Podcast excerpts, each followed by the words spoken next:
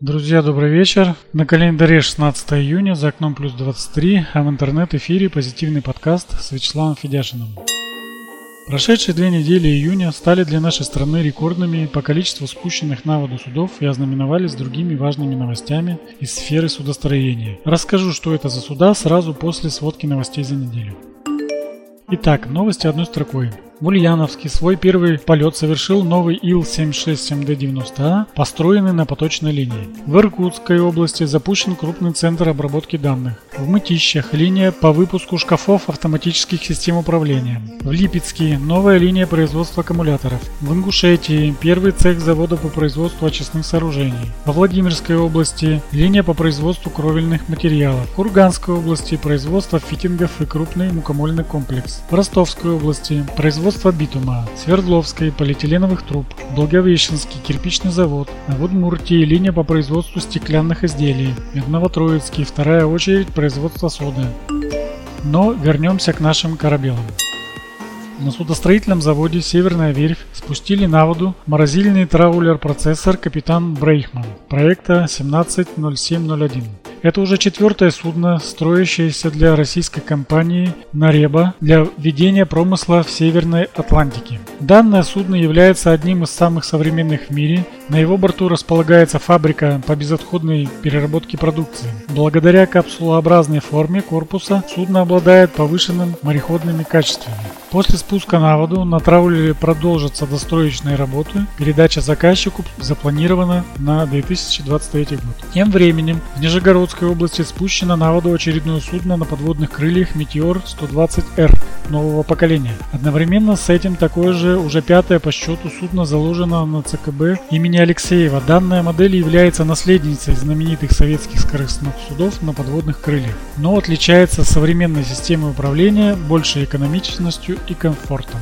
На заводе Красная Сормова спустили на воду шестой сухогруз проекта РСД-59. Строящаяся здесь серия одна из самых масштабных в гражданском судостроении России за последний год. Примечательно, что такие сухогрузы активно избавляются от импортного оборудования. Так на данном образце установлено уже российское подруливающее устройство вместо немецкого, отечественные козловые краны и швартовые лебедки вместо турецких вскоре будут замещены винторолевые колонки. Другой сухогруз этого же проекта спущен выпущен на воду на Окской судоверфи. Здесь строится 18 таких судов. На Череповецком судостроительном заводе спущена новая баржа класса река-море. Благодаря оригинальной конструкции она может загружаться с практически любых, даже необорудованных причалов. Также в Томской области спущено на воду обстановочное судно проекта 3052, в Нижнем Новгороде дноуглубительное судно, а в Рыбинске малое гидрографическое судно проекта 19910.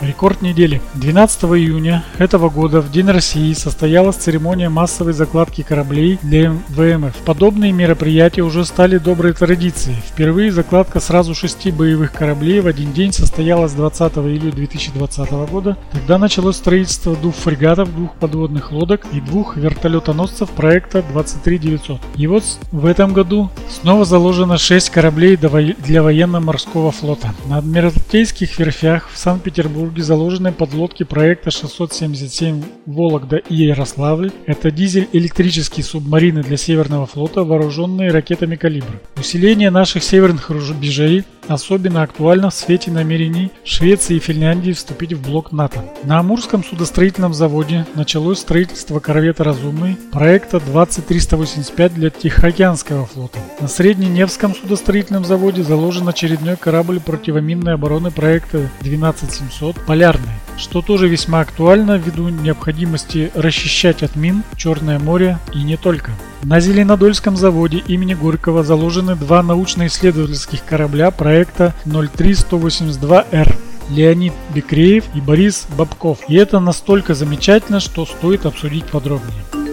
Научно-исследовательский флот Главного управления глубоководных исследований является самым засекреченным подразделением Министерства обороны Российской Федерации и давно наводит смятение на наших недоброжелателей. Именно его принято обвинять в шпионаже и подводных диверсиях со стороны Западного Альянса.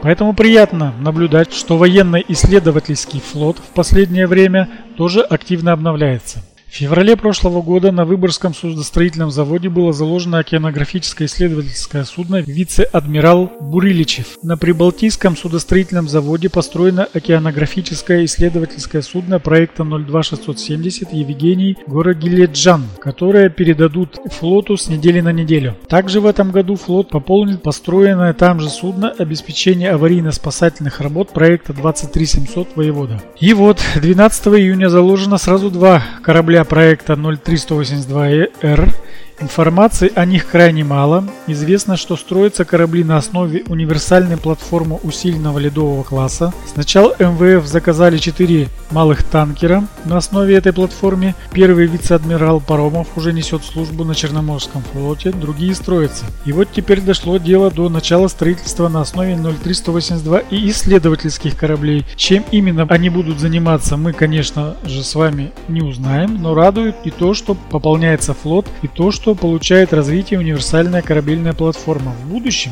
на ней будут строить суда для МЧС различного назначения. Таким образом, массовая закладка судов стала для России уже обычным делом, но не нужно забывать, что закладываются и спускаются на воду суда не только в праздничные дни. Действительно, насыщено начало лета для судостроителей.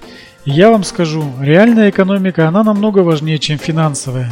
Не будем показывать пальцем, но за океаном экономика основана на хедж-фондах, акциях, фьючерсах, страховках, торговле на бирже и прочих экономических пузырях, которые периодически лопаются и сотрясают мировое сообщество. При этом Россию же обычно обзывают сырьевым придатком. Ну, так, это же хорошо, когда есть сырье, есть и можно и все остальное построить. Так ведь?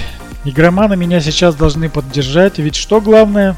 Правильно, ресурсы. Ну а на сегодня все. Слушайте позитивные новости, подписывайтесь на мою страницу в ВК, а источник хороших новостей для данного выпуска послужил сайт времявперед.ру. Фоновая музыка, звучащая сейчас в подкасте Fun Just Ryan Mon, это музыкальная композиция и завершает выпуск.